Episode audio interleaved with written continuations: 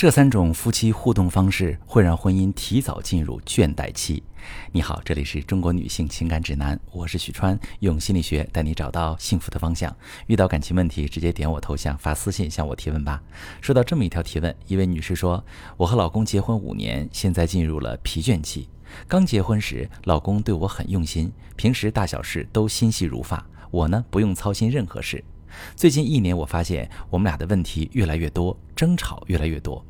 在别人看来，我过得很幸福，嫁个老公踏实能干，没有任何不良嗜好。但是我自己知道，我们俩现在就像搭伙过日子一样。要不是有两个孩子，这段婚姻我肯定坚持不下去。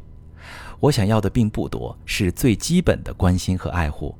老公现在心情好的时候什么都好说，一旦两个人发生争执，他翻脸比翻书还快，感觉完全变成我不认识的人，对我没有一点耐心。既暴躁又没有包容，完全不在乎我的委屈。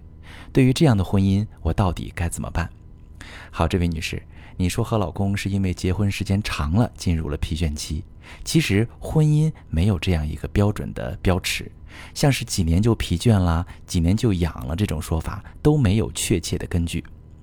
导致感情出现问题的因素不是时间，而是夫妻俩度过这段时间的方式，相处融洽。付出对等、沟通顺畅的夫妻，婚姻生活就会相对平稳。要是一方发生重大转变，比如之前很细致体贴，后来变得暴躁冷漠，那肯定不是时间改变了他，而是夫妻相处出现了问题。只有找到问题所在，才能采取相应的措施去调整修复。根据我的咨询经验，男人在婚后对妻子爱意减少、付出减少、脾气态度显著变差。通常有下面这几种原因，我先说最高发的原因，他缺乏付出的动力。人在做任何事情的时候，背后都有驱动力，为伴侣付出也不例外。男人为妻子、为家庭付出的驱动力很简单，就是他需要看到自己的付出有回报。但这个回报指的不是妻子给他洗衣做饭、养孩子这些事儿，而是妻子对他的认可。男人会通过这几个方面感受妻子对他的认可：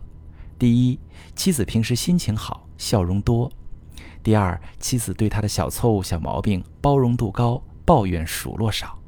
第三，妻子欣赏他的个人特质和个人能力；第四，妻子在提要求的时候会照顾到他的难处和处境。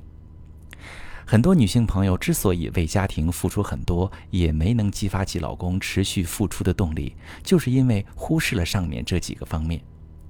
当一个男人发现妻子成天闷闷不乐，自己做什么都会被唠叨，自己工作上的成就和为家庭的贡献，妻子认为平平无奇，从来没夸过，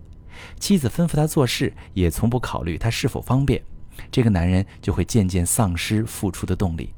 因为他发现自己做了那么多，似乎没什么价值，妻子还是不满意，家庭还是不温暖，那干脆撂挑子吧。